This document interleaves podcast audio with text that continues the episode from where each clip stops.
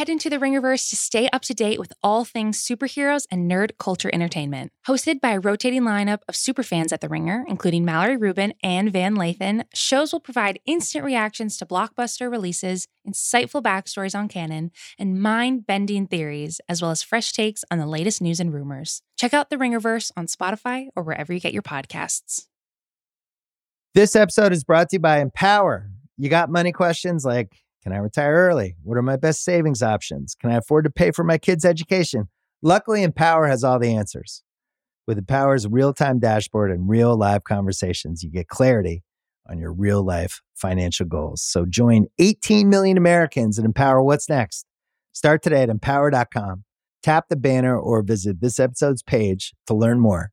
Sponsored by Empower, not an endorsement or statement of satisfaction by a client. This episode is brought to you by Lululemon. Guys, if you're ready for a new pair of pants, try one of Lululemon's ABC pants. They're made to make you look and feel good. And there's lots of different styles to choose from. My favorite, because I walk around LA every day, I like the joggers.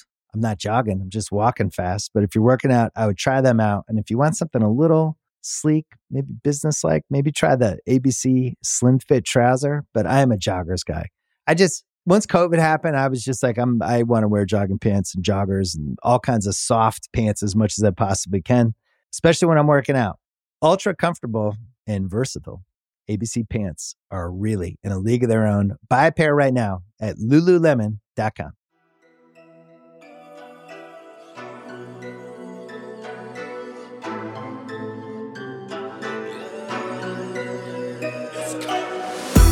Listeners, welcome. This is Sound Only. I'm Justin Charity. And I'm Micah Peters. We're your Sound Only co hosts, here to record our deepest, darkest thoughts about the popular anime series, Attack on Titan. Yeah! I listen, this is not the Avatar episode where, you know, we were doing a sort of asymmetrical Yeah, we were this is not going to be eh, it's not going to be honestly like I thought it was. When when you because when you texted me that you were finally, you know, gonna you know, give this give the show a chance. I I have thought binge that watched. yes, and you are and you are honestly fucking with it. Are you not? Listen, Okay. Let me- All let me get there on my I- own I, I will. terms. I, am sorry. I didn't want to. I, I'm sorry. I sped us up.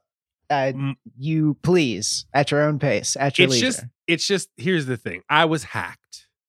I don't know. uh huh. I don't know what possessed me after all of these years, after all of these episodes of this podcast where I have just sort of snarked about this show after having years ago watched the first season and been like, "Eh, I don't care about it. What possessed me to go back and be like, no, I'm gonna, I'm gonna give it a shot. I, I want to know what this is about. I want to get to the bottom of Attack on Titan. I want to sort of disarm myself, knowing that after a point, I'll be honest with you, I think I was just memeing. I think I was just leaning into the idea that, like, I didn't take to the show the first time around. And, you know, I'm a stubborn person. We And are I think all I got- children, and then He is, and He is working on every single one of us. And in your own time, you came around and watched the show. You know, it's it's fine. That's like it's it's you know you're late, you're trash, but you're in the building. Well, and I'll say this too of a lot of the people, a lot of the listeners who email us, I I feel like Attack on Titan is one of the most discussed things So- in listener emails to this show. It really, it, it really is. It really is. um, Um, and I respect our listeners and the fact that a lot of our listeners like the show and it's it's just popular in general. There's just a point at which you know, I think I had to look and say I want to understand our listeners better. I want to understand Micah better. I want to understand the current state of anime, a medium that I've loved for my entire life. I want to understand it better. a labor of love. Yeah. My Micah, just for our listeners who have not watched Attack on Titan, can you give the sort of briefest overview of the show? Okay. Um it's honestly a very simple premise that honestly sounds more and more insane the longer that you try to explain it. So, the briefest explanation of it is humanity is at the brink of destruction. Uh at the gates or, you know, at the walls are these giant uh mindless man-eating invulnerable indestructible monsters called titans that's the basic premise of it. Um, it's just like a survivalist horror fantasy show. And the story of humanity living within the walls is told through an ensemble of, you know, your standard set of three childhood friends that want more out of life. Uh, one of them is Eren, green eyed, brown haired, full of fire, can't really do anything well, but, you know, is always headed forward. Armin, uh, you know, small, sensitive, very smart, but kind of useless, you know, to start with. Um, and then there is Mikasa, who's, you know, the tallest of the three, has the best hands, and says the least. Um, that's the Tsundere character. And basically like it's uh, it proceeds through I guess what you would characterize as pretty standard steps for like an anime. They see like the returning heroes, but you know, actually the different thing about Attack on Titan is that it's the scout regiment and they always return to the walls in failure. They go out beyond the walls to basically see what's out there. Is there something new that we can learn about the Titans to possibly defeat them and advance, you know, humanity outside of the walls, possibly you know, even find some water somewhere. you know, maybe maybe some beaches, other land, maybe other people. Who knows what's out there? But every time they leave, they come back with they have to basically fully replenish their ranks because everyone dies.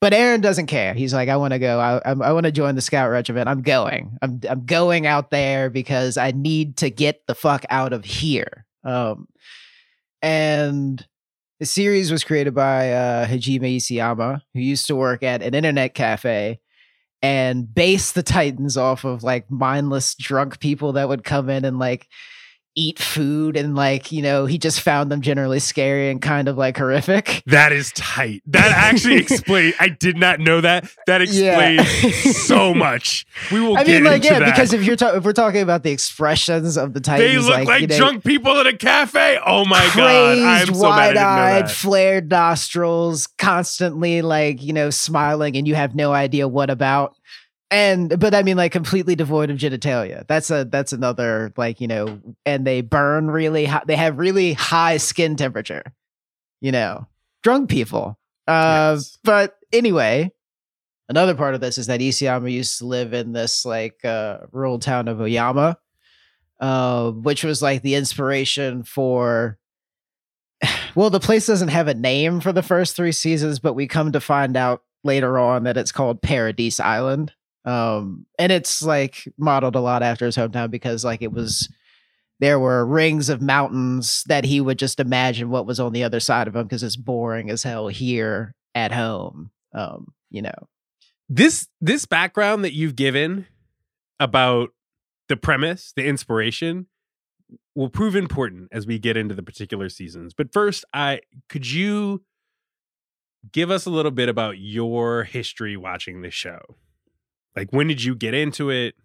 Okay, so the thing about the show is that it's like not exactly catered to Western audiences. Like there there are no cell phones. Like it's set in this weird sort of post-colonial cobblestony European thing. Like they are like all the characters of mukokuseki, they have European last name. mukokuseki is like basically just like the stock whiteness of like anime like mm-hmm. basically a stand-in for anytime you see a white character they're you you assume that they're japanese. But like you know these are just they're just white people and they have european last names yeah the, um, the names really really sell yeah that they're uh, they're just very western. They're very comically western sometimes. Yeah And I mean, also, like the story is just like such a bummer. Like, it's not like it's not. It's Isayama himself is like surprised that it, you know, is as popular, became as popular or globally popular as it became. But I think the global popularity really began after the Tetsuo Araki produced anime, you know, started coming out in 2012. In 2013, it was on Netflix. Like the whole like the whole first season of it was on Netflix and I watched it in a single like almost in a single sitting. Mm, Okay. Um you know, again like if you are listening to this podcast and uh you're going to and you're to give Attack on Titan a try for the first time after this, do not sit it do, not try to watch it in a single. Give yourself some breaks. um cuz it is uh it's a very brutal like sad show and yet uh yeah like it's kind of like a addictive I I had a similar. Well, okay. Here's the thing. The difference with me is that I didn't watch Attack on Titan season one until around the time I think that season two finally came out. Because wasn't it that Hmm. the deal is that it took forever for the studio to make? Yes, two? it took like four uh, years. yeah uh kodansha i think was a publisher yeah like it took them f- like four years in between the first and second seasons um And I remember when I watched Attack on Titan season one, it was around the same time that I was also watching Kabaneri and the Iron Fortress. And I think the Mhm. same studio did, I, I think it's Wit, right? I think one studio did those two shows. And I just remember at the time, and it's sort of the basis for a lot of the shit I've talked about Attack on Titan um, on episodes unrelated to Attack on Titan of this podcast, right?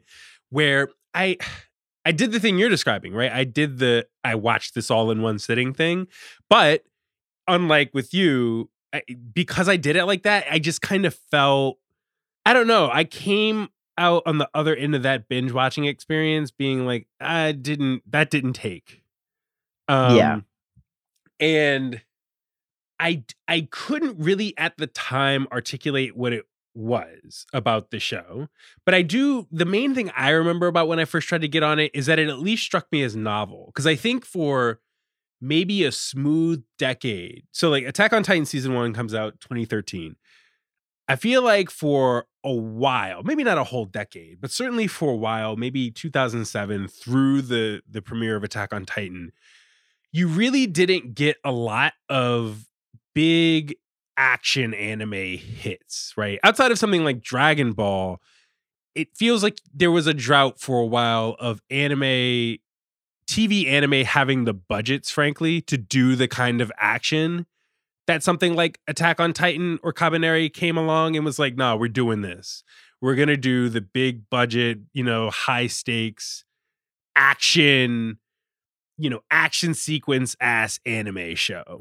Right. and i it- mean like but we gotta pause here to talk about like also the the tool for the action in this particular anime like the Yeah. omnidirectional maneuvering gear Yeah, makes do it, so that like they're just kind of zipping around on like zip lines and they have like dual swords like to to fight these titans with but it's like having like human beyblades zipping around all over the place. And the and it looks amazing. It looks it looks incredible. Um i mean like the the i think you had just watched like the first um part of season three like the well the first part of the action sequence in season three where um this is there's there's a situation where there is a spy named uh Reiner who's like hiding somewhere and there's a contingent of the scout regiment like hanging like they rappel down the walls and they're tapping around looking for hollow spots with the swords and it's like this really tense moment. Like there's it's silent like there's no there's not really any music and they're just kind of tapping around tapping around tapping around. And then they finally found the hollow spot and the guy like one of the soldiers calls out i found it reiner pops out kills him and then there's a sequence where levi comes snaking down the wall Yep, like yep. captain levi quote unquote humanity's strongest soldier and the coldest character in the show comes zipping down the wall in like a like a serpentine line and stabs him through the neck. Yeah, that And drop, then through the chest. Drop, though, yeah, Yeah, the drop is the drop is so crazy. Like it's the it's but yes, like there's the mo like there are so many like big actiony moments like that just seem like expensive and crazy and outlandish like that happened throughout the show. Right. But I think at the time when I watched season one, I kind of thought it was a little gimmicky. And I also the main the main thing I thought about a lot watching season one of Attack on Titan was actually Full Metal Alchemist. Right. And that's sort of what I mean when I say it it felt like it had been a while since anime had really had a hit like Attack on Titan. Um, and I think a lot about Full Metal Alchemist Brotherhood specifically, which is a show that like I love the original Full Metal Alchemist and I Careful. hate Brotherhood. Ugh, And God, Brotherhood I has just don't understand that. It's just I I don't get it. I don't understand. I don't understand the hatred that you have for FMA Brotherhood. well, it's well, the things that I hate are relevant to Attack on Titan because it's I think Full Metal Alchemist Brotherhood has two things. One, it has much improved action animation over the original. Like I think it I think character movement specifically in Brotherhood looks really nice. You know? yes, The Uh, animation yeah, I mean, like it's it's it's produced by Bones. Like I, it's like they do all the crazy Sakuga stuff. Like the character designs are like really crisp, and the the lines are really like defined, and everybody does look amazing. Right, especially compared to the original Full Metal Alchemist. But then the other thing I associate with Brotherhood compared to the original Full Metal Alchemist is Brotherhood really triples down on wanting you to care about a bunch of geopolitical like, like it goes from like if the original Full Metal Alchemist is a character drama, it feels like Brotherhood is a political drama in a way that I think it's bad at being a political drama. And I I felt like I saw hints in Attack on Titan of like the show reminds me of Full Metal Alchemist, but it reminds me of the version of the show that I hate. And I think that's really what I was reacting to in the moment of watching season one of that show. How, like, I guess back in 2017 or whatever.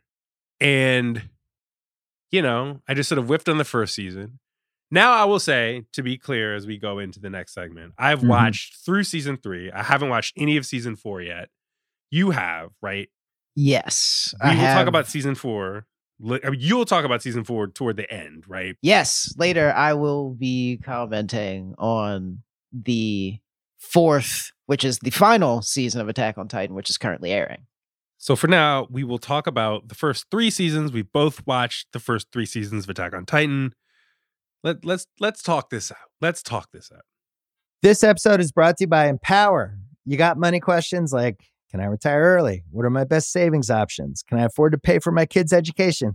Luckily, Empower has all the answers. With Empower's real time dashboard and real live conversations, you get clarity on your real life financial goals. So join 18 million Americans and empower what's next. Start today at empower.com. Tap the banner or visit this episode's page to learn more. Sponsored by Empower, not an endorsement or statement of satisfaction by a client. This episode is brought to you by State Farm. You might say all kinds of stuff when things go wrong, but these are the words you really need to remember. Like a good neighbor, State Farm is there. They've got options to fit your unique insurance needs, meaning you can talk to your agent to choose the coverage you need, have coverage options to protect the things you value most. File a claim right on the State Farm mobile app and even reach a real person when you need to talk to someone. Like a good neighbor, State Farm is there. Micah, how do we how do we want to approach this? Because we're not going to just do a Wikipedia summary of every episode of this show. Yeah, I don't think it really. We don't actually need to go beat by beat to talk about uh the seasons of this show, but I mean, the first season is more or less showing like introducing you to like uh this world showing you all the people in it and then whittling it down to like a core cast of characters that you're going to spend the you know the majority of your time with which are the 104th uh, Cadet Corps, which is kind of like the same thing as I don't know uh Naruto's class of of Genin that like kind of like stayed together for 15 years somehow or like the ensemble of uh you know, Yu Yu Hakusho, whatever you want to call like, you know, this is the group of characters that you're going on a road trip with. Um and uh, the second season is kind of revealing, I guess, the underbelly of like uh palace intrigue uh beneath uh, the uh, I, I guess like the way that the the military is regimented the way that the country is run and then the third season is just like a straight up political thriller Yeah, the way you just described that, I I want to concede. There's a lot of stuff in season 2 that's that it ba- season 2 is short, right? It's relatively it's kind of surprisingly short. It's only like 12 episodes, right? right it feels like a filler season because like the, the the group spends a lot of time moving between different castles and reading parchment by candlelight yeah, they're Um, trapped. Uh they're like trapped in the tower at that one point. They're in a tree. it's just like a lot of Yes, it's a lot of episodes where people ain't going. yeah so like i guess like because it feels like we're also talking around something and anybody that is trying to follow will be a little bit frustrated in the first season you lay out that there is basically that this is a country that has a monarchy and you know a standing military that's divided into the scout regiment which we already talked about um the garrison regiment which basically repairs and patrols the walls and the military police which you know already sounds sinister but they guard the interior and control the flow of information but you don't figure out that they control the flow of information until later on in the Mhm. show Mhm. um That's how they get you. yeah. Uh so season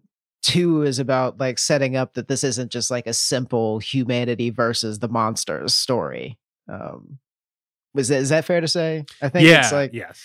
yeah, which is kind of boring because it's mostly expository. Well, it's also kind of boring because okay, the thing is season 3 also does that. Season 3 builds on a lot of what season 2 puts down and it, I don't you know, I don't even know why I contained that to season 2 because like No, no, you, I do know why. season after season 1 you really do have to start watching these episodes like multiple times in order to retain what's happening. right. And I and I want to say um I am I no one is more surprised than me at the fact that I might actually gush to somebody about Attack on Titan because I, I think the second season in particular is unwatchable. I think it is bad. I think the second season is horrible. And I think it, it boils down to this. And it's funny because I when I was reading back and I was trying to get a sense of okay, what was the conversation around these seasons when they they launched? You know, I let up I read a lot of people who were talking about like, oh, season season two has been plagued by all these delays, and then it's only, you know, it's only however many episodes long. And when I watched season two, I was like, I wish this season were half as long. This is so slow. And season two and season three are very different. Season two is definitely the most sort of like I think the way I described it to you, Micah, was if you took the concept of a bottle episode of television and you made an entire season of a TV show out of bottle episodes is what season 2 feels like. And I get that on some level what they're trying to do is they're putting the characters in these really shitty defensive positions against the Titans. Like they're trapped in the tower. There's one point where they're arguing and screaming at each other in a tree later in, in season two. Oh, I- that episode sucks. It's an like they spend an, the entire episode yelling at each other. It's all yelling in flashbacks in a tree. Like yes. And it's I I get I get the tensions and dramas that are being set up in season 2 but it- it's just that season 2 even more than season 1 right i just had this feeling that really crystallized and really really took me back to what i thought about attack on titan when i watched the first season when it didn't take however many years ago so when i I, I'm from Richmond. I'm from Virginia, right? And I used to work in Colonial Williamsburg. My grandparents worked there. You know, my grandfather worked on the premises, and my um my grandmother worked in one of the the concession stands at Colonial Williamsburg. My first job, age 15, I worked in a concession stand. I sold hot dogs and ice cream at Colonial Williamsburg. Have you been to Colonial Williamsburg, Micah? Mm, no, I can't say I have. So it's it's what you would think. It's sort of it's just, you know, historical landmark kind of boring. You just sort of I don't know, it's a place you go to walk around. Mm-hmm. And it's not it's it's naturey it's not very interesting. You know, it's the kind of place that makes you want to move to DC for college. Williamsburg. you know what I mean? And I just you watch season 2 of Attack on Titan and you get that they're setting up the idea with this show. Humanity's at the brink of destruction. You know, this civilization, this, you know, the the within the walls, you have these people who are really they're humanity's last hope. They're the last line of defense against complete obliteration and extinction against the Titans, right? But they're all the episodes in season two are so insular and they happen. It's just like all the characters are in this tower, all the characters are in this tree. And you go long stretches without actually seeing any of the people and, and really seeing that many hints of like, oh, where is the civilization that we're actually defending here? Where is the actual life of this world? And I just watching season two of Attack on Titan, I I feel like you're just watching a bunch of people, you're watching random people walk around Colonial Williamsburg talking about nonsense, is what I felt like. Yeah, yeah. I mean, like it is, uh, like The scale I guess is does the work of illustrating the simple lives that people lead in the interior you know land of whatever this whatever this world is but it's like not really a good pitch on like what these people are fighting for or about uh right because there's it just feels like they're so I you're watching the characters almost in a vacuum for so much of season two. Mhm. and that's what i always feared about the show is just that that you if everything the way i used to make fun of this show is it looks beige. Everything just looks beige and rural right? And to me the question for a show like this when it's not when something's not just a pure character drama and you can invest in characters just for their own sake just because you think oh this this is a compelling character right? If a show is selling itself as this is life or death for mankind. To me i have to be able to answer the question okay if you kill all these characters on screen then what? And i could never do that watching season two. I was just sort of like i don't know if you killed all these if the titans killed all these characters i don't know that anything would really be that different for humanity in general because i don't even well, it's see also any like people. it's it's it's like it can't really be so much of a character drama because like none of the characters are that likable. Like it's that is also Sasha's like an important likable. function. That hmm? Oh yeah, well Sasha's like, Sasha's likable. Sasha's likable. Uh, hey boo legend. Yeah, the the the legend Sasha, who's standing in the first lineup, stole a steamed potato out of the rations as she passed the kitchen. And when the drill sergeant noticed her eating it, offered her half of the potato, but the smaller half. Legend, legend. Um, but Um, yeah, I mean, like, uh, like uh, our main cast of characters, though, like Eren, Armin, Mikasa. Like you can find reasons to think that they're cool, but I mean, like you don't want to spend a whole lot of time with any of them. You get what I'm saying? Yeah, Like- and and and I don't want to though. Like I know I just that was a that was several consecutive minutes of me shitting on the second season, but I think an a side effect of me not really liking the scale of season two is I spent a lot of time while I was watching season two just looking at the Titans, right? And I think you did a good job of explaining them before, but the Titans really I- I think 50% of the appeal of the show to me at this point is how they're designed. They look weird. They're humanoid on the one hand. They're humanoid if you stripped away the skin and you're looking at like the muscle tissue, right? They're humanoid, but they also have their faces, they have weird proportions, but their faces have these dumbstruck expressions. Like you said, they look like drunk people. And specifically, the thing that always bugs me out about the Titans is that 70% of them always look like they just got a really fucked up haircut. You know what I mean? That's like the scariest thing about them is they yeah. got they got them bowl Mhm. cuts, and you're just Mhm. like, mm, That's absolutely is- right.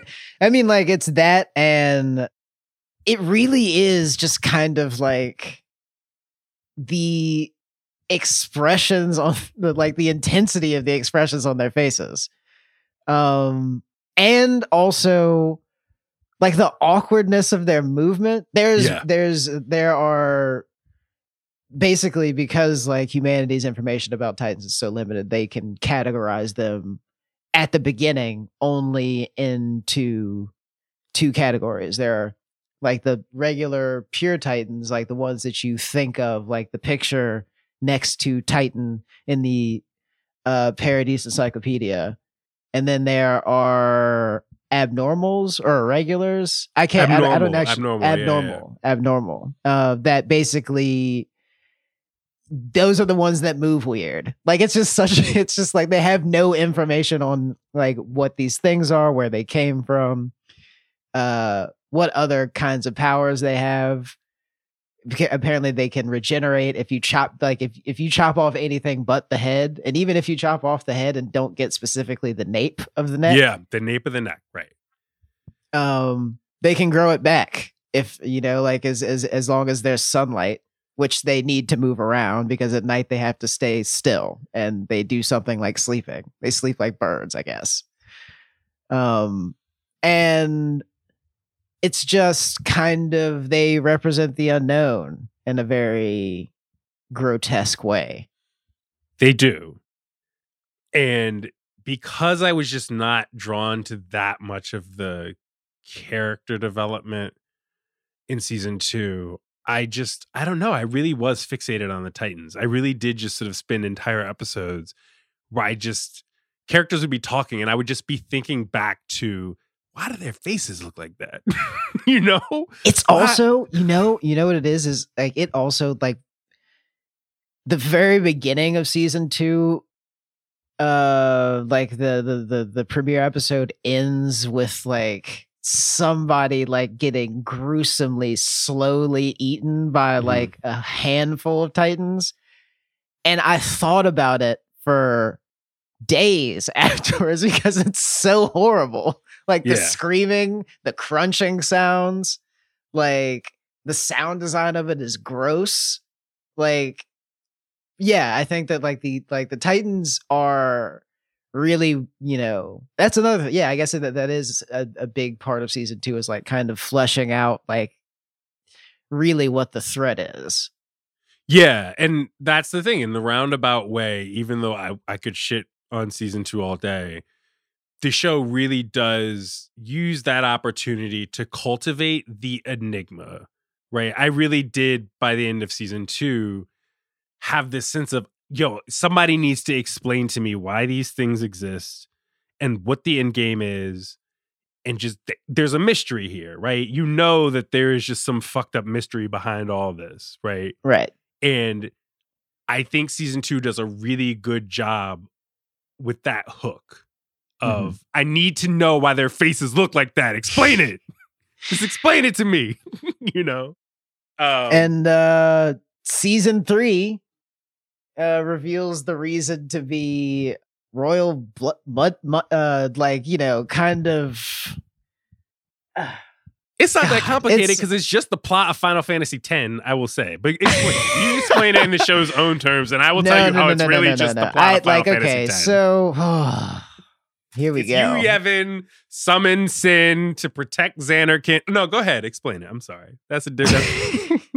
the people that we've been spending all this time with, we come to realize are called Eldians, and they have ancient blood power that allows them to turn into Titans. So the things that they have been killing, you come to find out at the end of season three, are other Eldians that had been sent uh, in exile from a country in a faraway land called Marley, where Eldians are kind of like strewn across internment zones and ghettoized much like you know the I mean Paradise is actually one giant prison colony. Um, so you know that's a thing that happened. Uh, how that happened is that there was a king named King Fritz who, after losing the war with Marley, retreated to the island of Paradise and he had the founding titan and with the founding titan uh used it to wipe the minds of his people and uh indoctrinate some sort of generational curse that you know like makes them refuse to fight and stay on the island. It is like such mumbo jumbo um I, I really I'm not gonna belabor the point that this is literally the plot to Final Fantasy X, but real heads know that this is the plot to Final Fantasy X.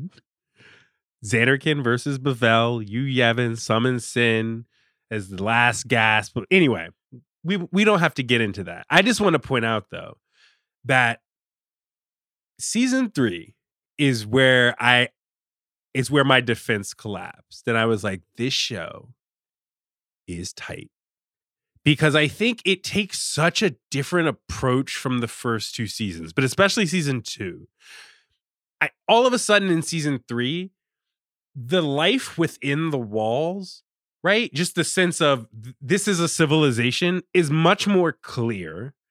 It you know what it like I, I i'm glad you said that because in the first season it feels like you know it's kind of like a child's view of what paradise is. This is home. This is i you know pick fights with other kids at school and i steal apples off of the fruit carts at in, in the market and i go home and i you know shirk off my chores and ignore my mom you know? But when you come back to Paradise and or you know the the the people with the life within the walls in season three, it's like darker and more paranoid, and you can kind of see that there's like an invisible hand moving things around. Yeah. Yep. Yep. yeah, Yes. and yeah, it's like season three is like the best season of the sh- show. I don't know. Season two does so much setup for the social and political tensions, but it does it in such a dry, almost Wikipedia level way. And then Mhm. in season three, you feel like, okay, I'm in a real city, right? Like I'm in a real place with real people, real crowds doing real shit. You know, people running errands in the middle of the day in the town square and all that. Like it, I don't know. The setting, the setting for the show just did not feel real to me until season three. And then in season three, it just feels very real. It feels very much like I get why I'm supposed to be invested in defending life for everybody within the walls. I get Yeah. it. I, it's three. like there's it season three deepens the history of like of deepens the history of the place and also you know reveals that there's even a criminal underbelly for Kenny the Ripper to emerge from and like you know take a contract with the military police to you know kill the remaining members of the scout regiment there's kind of you figure out a little bit about where Captain Levi comes from. Still don't really know why he's uh, you know, so strong or so fast, but you know, you kind of know why he's so good with a knife now. Wait, can we actually? I we need okay. There's a bit of dissonance that we need to address, especially before we get into the, the next part, of the 2nd Mhm. part of this season. Can we talk about Eren real quick? Because Eren has this weird dissonance where he is annoying and kind of like he's not a great. he sucks. He sucks, but then his abs though. He does Yeah. not talk like a guy who has the abs that he has. Is the problem with that guy? Well, it's just that like he's got he's well, I mean, he's just he's got the standard, you know, anime protagonist body. It's just but the thing is is that he kind of has to continually find reasons to like to fight and as those reasons reveal themselves to be not but Ash, you know, he has full mental breakdowns. Yeah, but that's the thing. It's it's like if Shinji Ikari had abs. Every time he sort of breaks down sobbing, you just want a character to be like, "Do you see your abs? Why are you worried?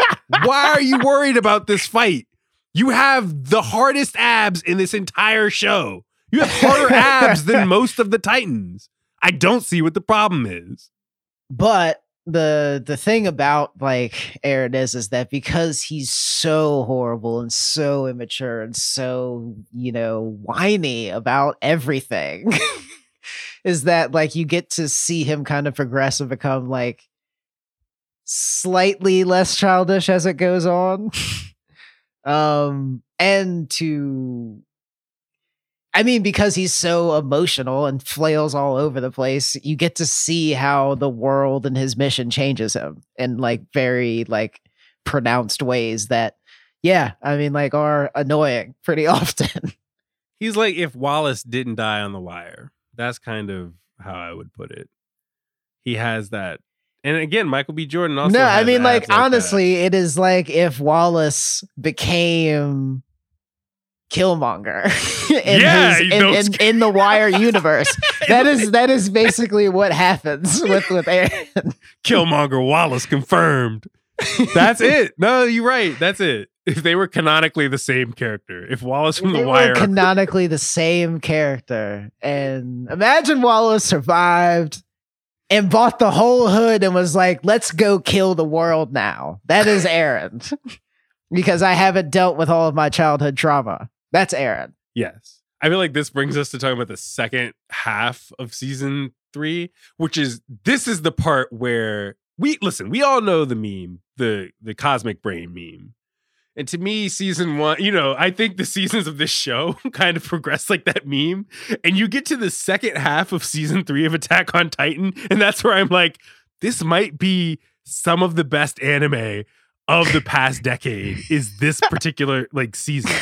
Because the the battle at Wall Maria oh is oh my god the 10 It is- episode stretch of the battle at Wall Maria is It is. I have no like- reservations. 10 10. Would watch again. it's just all rise. Like it is like a dirt bike going into the back of a cube truck going into the back of a cargo plane, which then, you know, people parachute out of it into a space shuttle that then goes to space and explodes. That's how Yes. exciting that 10, 10 episode stretch is. And it's not just exciting in the sense of it's really good action. It's really good human on Titan action. It's that it's very thoughtful. It's very strategic, right? The reason why it spans 10 episodes is because it this is a military campaign, right? This is a real battle. It has real phases It's and it was an it. operation that was organized around like a round table. There are books of paper dedicated to it. And they're just like, yes, it's it it isn't it's like a full on like it's a battle. Like it's the battle of whatever. Like you can see this thing being staged as if it's already being put in the pages of history books. You know what it is? It's what fucking Game of Thrones wishes it was. It's You- what Game of Thrones wishes it had been, is what the second half of season three of Attack on Titan is. You know it. You know That's all the true. I- battles toward the end of Game of Thrones.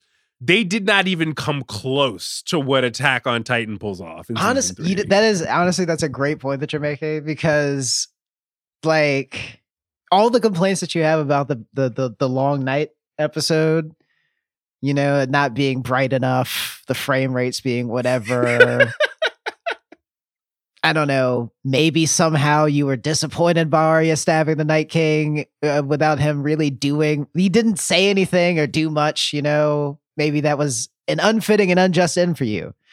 Um, watch Captain Levi and the Beast Titan. Just, just. Oh, I mean, it is one of those sequences that makes me wonder.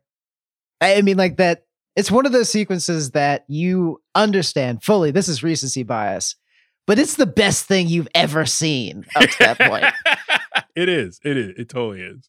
like, because the, I mean, the like, because again, like, Captain Levi is just so fucking cold, man.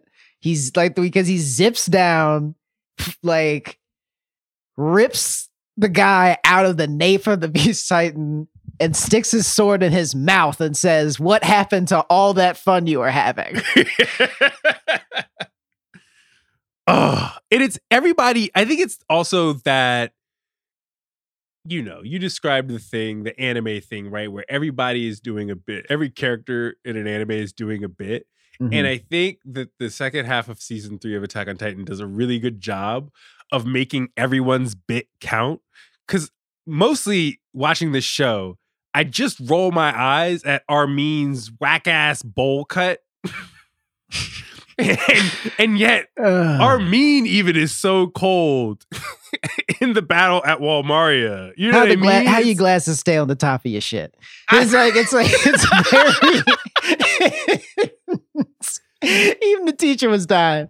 Even no, but like it's it's our, our, our, Armin like it's like it's like yes, that's exactly right. He's finally useful. Like, um, you finally get to like. I mean, there is just th- that's exactly right. It really does. It pays off on everybody's bits. Um, and again, just gives like Levi like the shreddingest solo.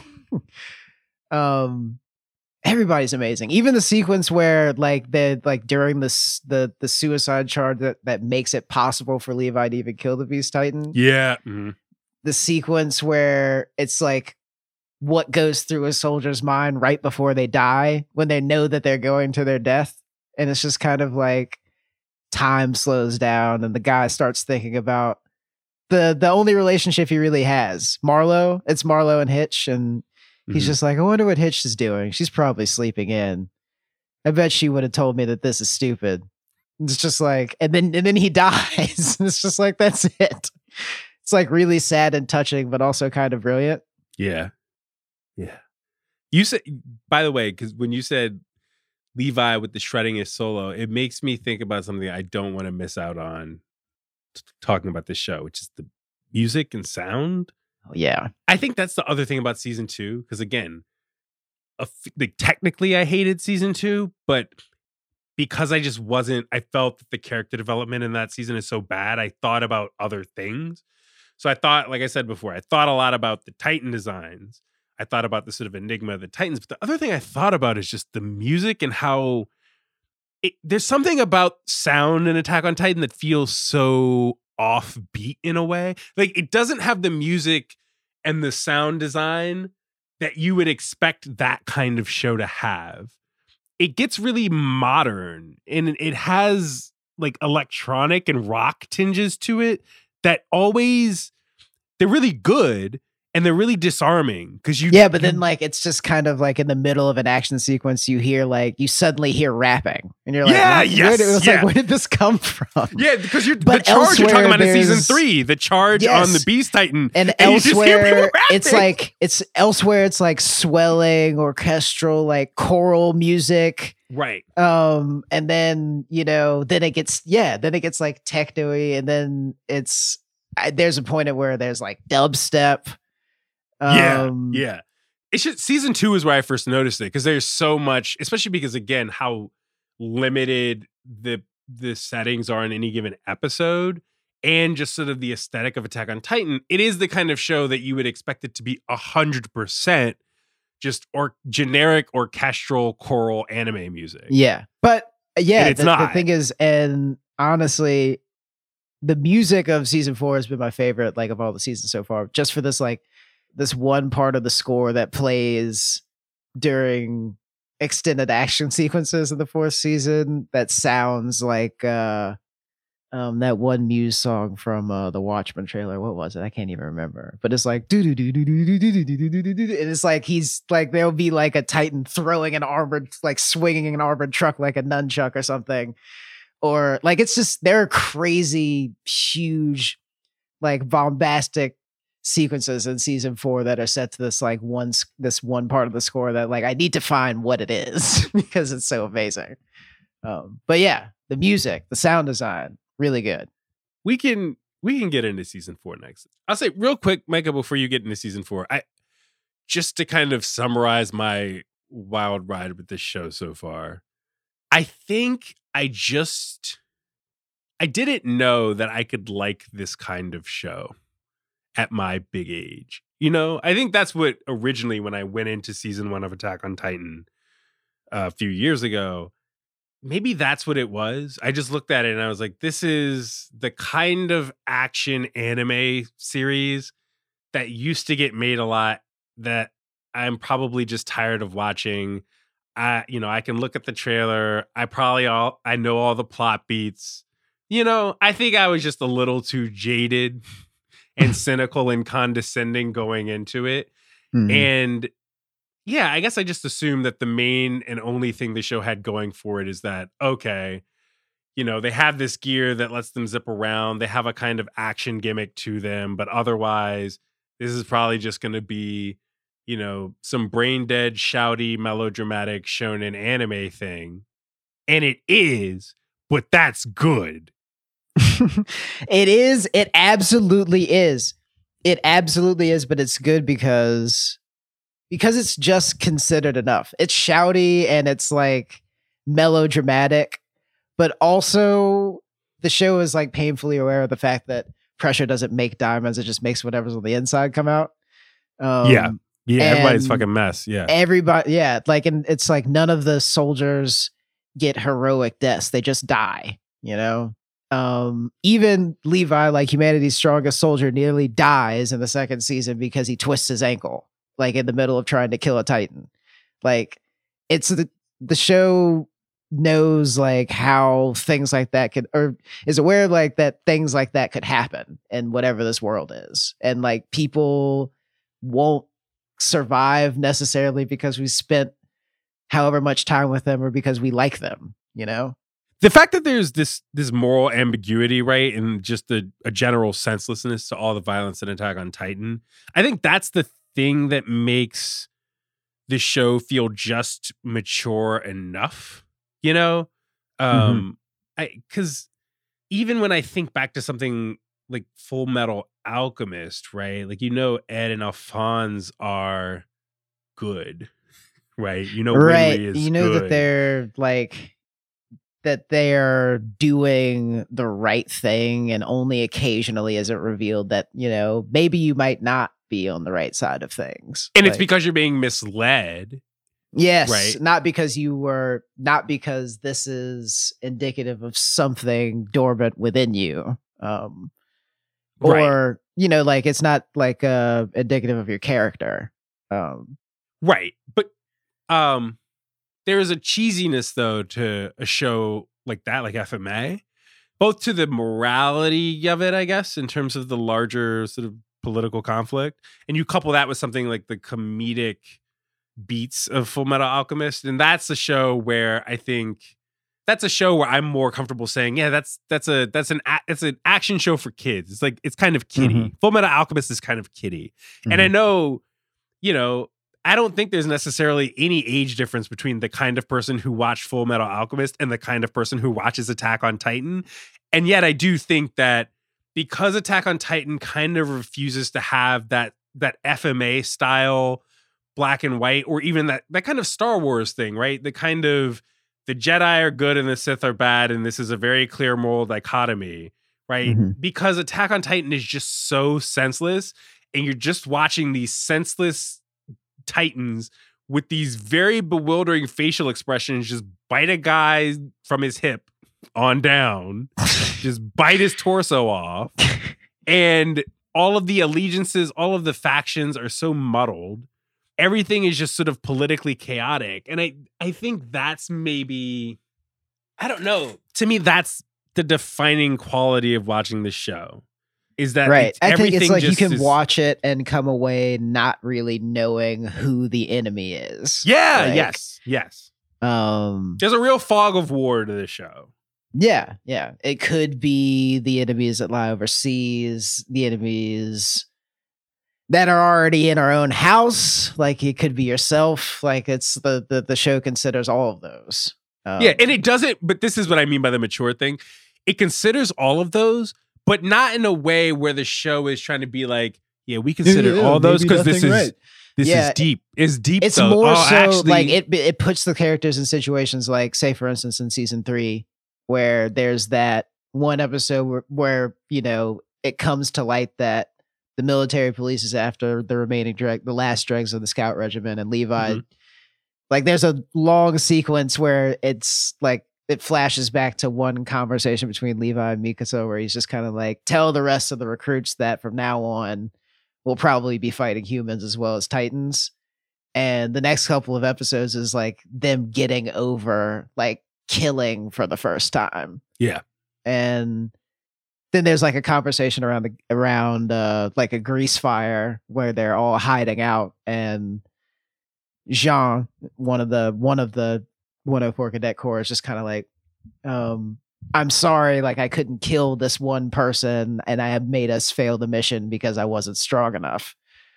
And like then one of the other characters that had to save him by killing that person is just kind of like I really don't know I mean, like, is this just who I am? Am I a bad person? And like Levi, I like I love I love his character because he's like, um, you know, not anywhere near as cold as he like, not anywhere near as callous as he thinks he is, but also like pretty callous. he's just kind of like, listen, Armin, uh, quit revealing. There's blood on your hands. Embrace the new you. you kill people Yeah. now. And like Jean is just like, you know, I don't know whether or not you did the right thing. Were you right to let him live? Were you uh I mean like were you wrong to jeopardize the mission? I can't really answer that for you. And then it's the next scene. Nobody ever tries to answer those questions. Yeah, I like Ymir for the for similar reason, right? This sort of a character who has to pretend to be over it and too good for it, but can't fully do that. And but yeah, otherwise has to kind of, you know, sort of confront other characters with questions that they can't answer and are never really going to get great answers to. Yeah. Um, in, in terms of their own capacity for whatever. Yeah, because they're asking those questions for themselves. Right.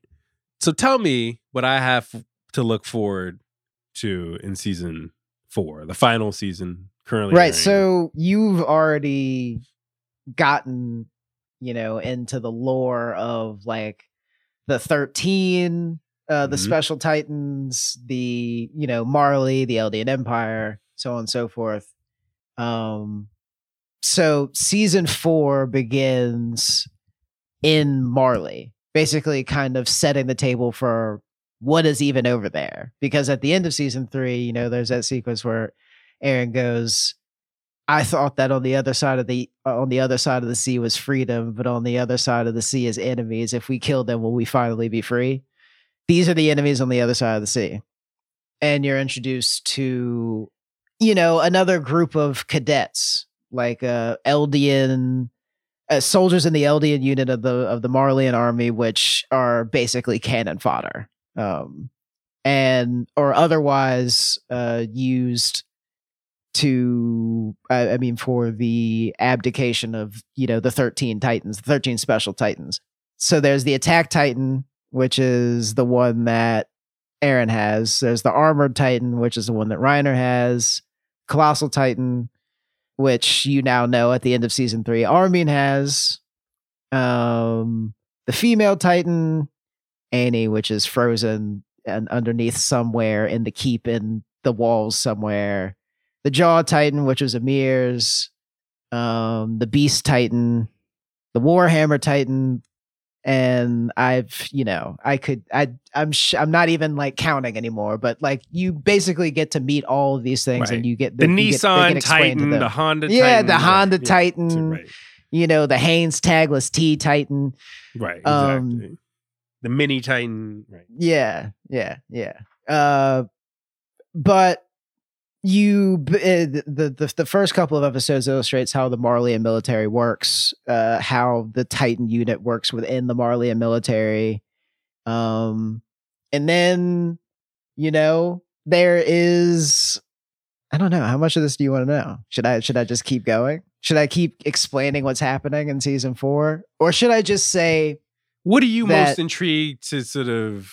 I don't know. What's what's what's got you the most into season four? Because I feel like the seasons are. Di- is, is this another case where? Because you know, with the I think the the first three seasons are so different from each other that I guess I just don't know what to expect from season four. so season four is just kind of like the big explodey conclusion where I mean, like we are just really further driving home the point that no one is in the right and uh, cycles of violence and violently. But in order to do that, we are on like Marleyan soil, basically watching the reverse of the first season. But now Eren is responsible for it. Um, and there are a lot of like, you know, moral considerations around what that means. And I wouldn't say that like there's anything that I'm specifically excited about in season four so much as like my viewing of it is compulsory because I need to know how they're gonna like land the plane. I was so lost at the beginning of season four, and I hadn't like read the I hadn't read the manga. Like that I just went back and specifically found the manga for the gap between between or you know the f- between season three and season four um, to see if there was one to see if I could kind of like figure out why there was such a time jump. But Yeah. um, I think I just need to go back and read the manga from the beginning. Uh, season four though is just kind of like just really you know better more expensive and involved executions of like similar things conveying the same messages that they have been saying for like the earlier the, the, past three seasons of like you know no one is right. War the dire the, there's dire cost of civilization when understanding breaks down etc um Look, I'm just here for the Titans, and I really. so when- do you want to know like how they so the thing okay what you That's need the to know thing. It's like the Titans. what It's like why would you create these things? You know what I mean? That What to you me, the driving question is that is why would somebody create? Why? Why is this? Why? Why are we cursed with these things roaming the landscape with their stupid facial expressions? Yes, they are that you you will figure you will figure out you are going to learn about pure titans, Eldian blood, royal blood, titan warfare you will get to see. Um like I guess the inner workings of it cuz you've kind of already seen it uh, because that was what uh the battle of Wall Maria was. Yeah. Like the big explosions in the distance where the beast titans just kind of like roaring and turns that's what Titan warfare is. But you get to see like how the Marleyan military organizes it and how they carry it out. Um, you do, and yeah, you do get to learn like where the Titans come from, why the people, why the world is so pissed at the Eldians, um, why these people turned into Titans, what the deal is. Although you get like some of that um, from Yeah. Ymir's story.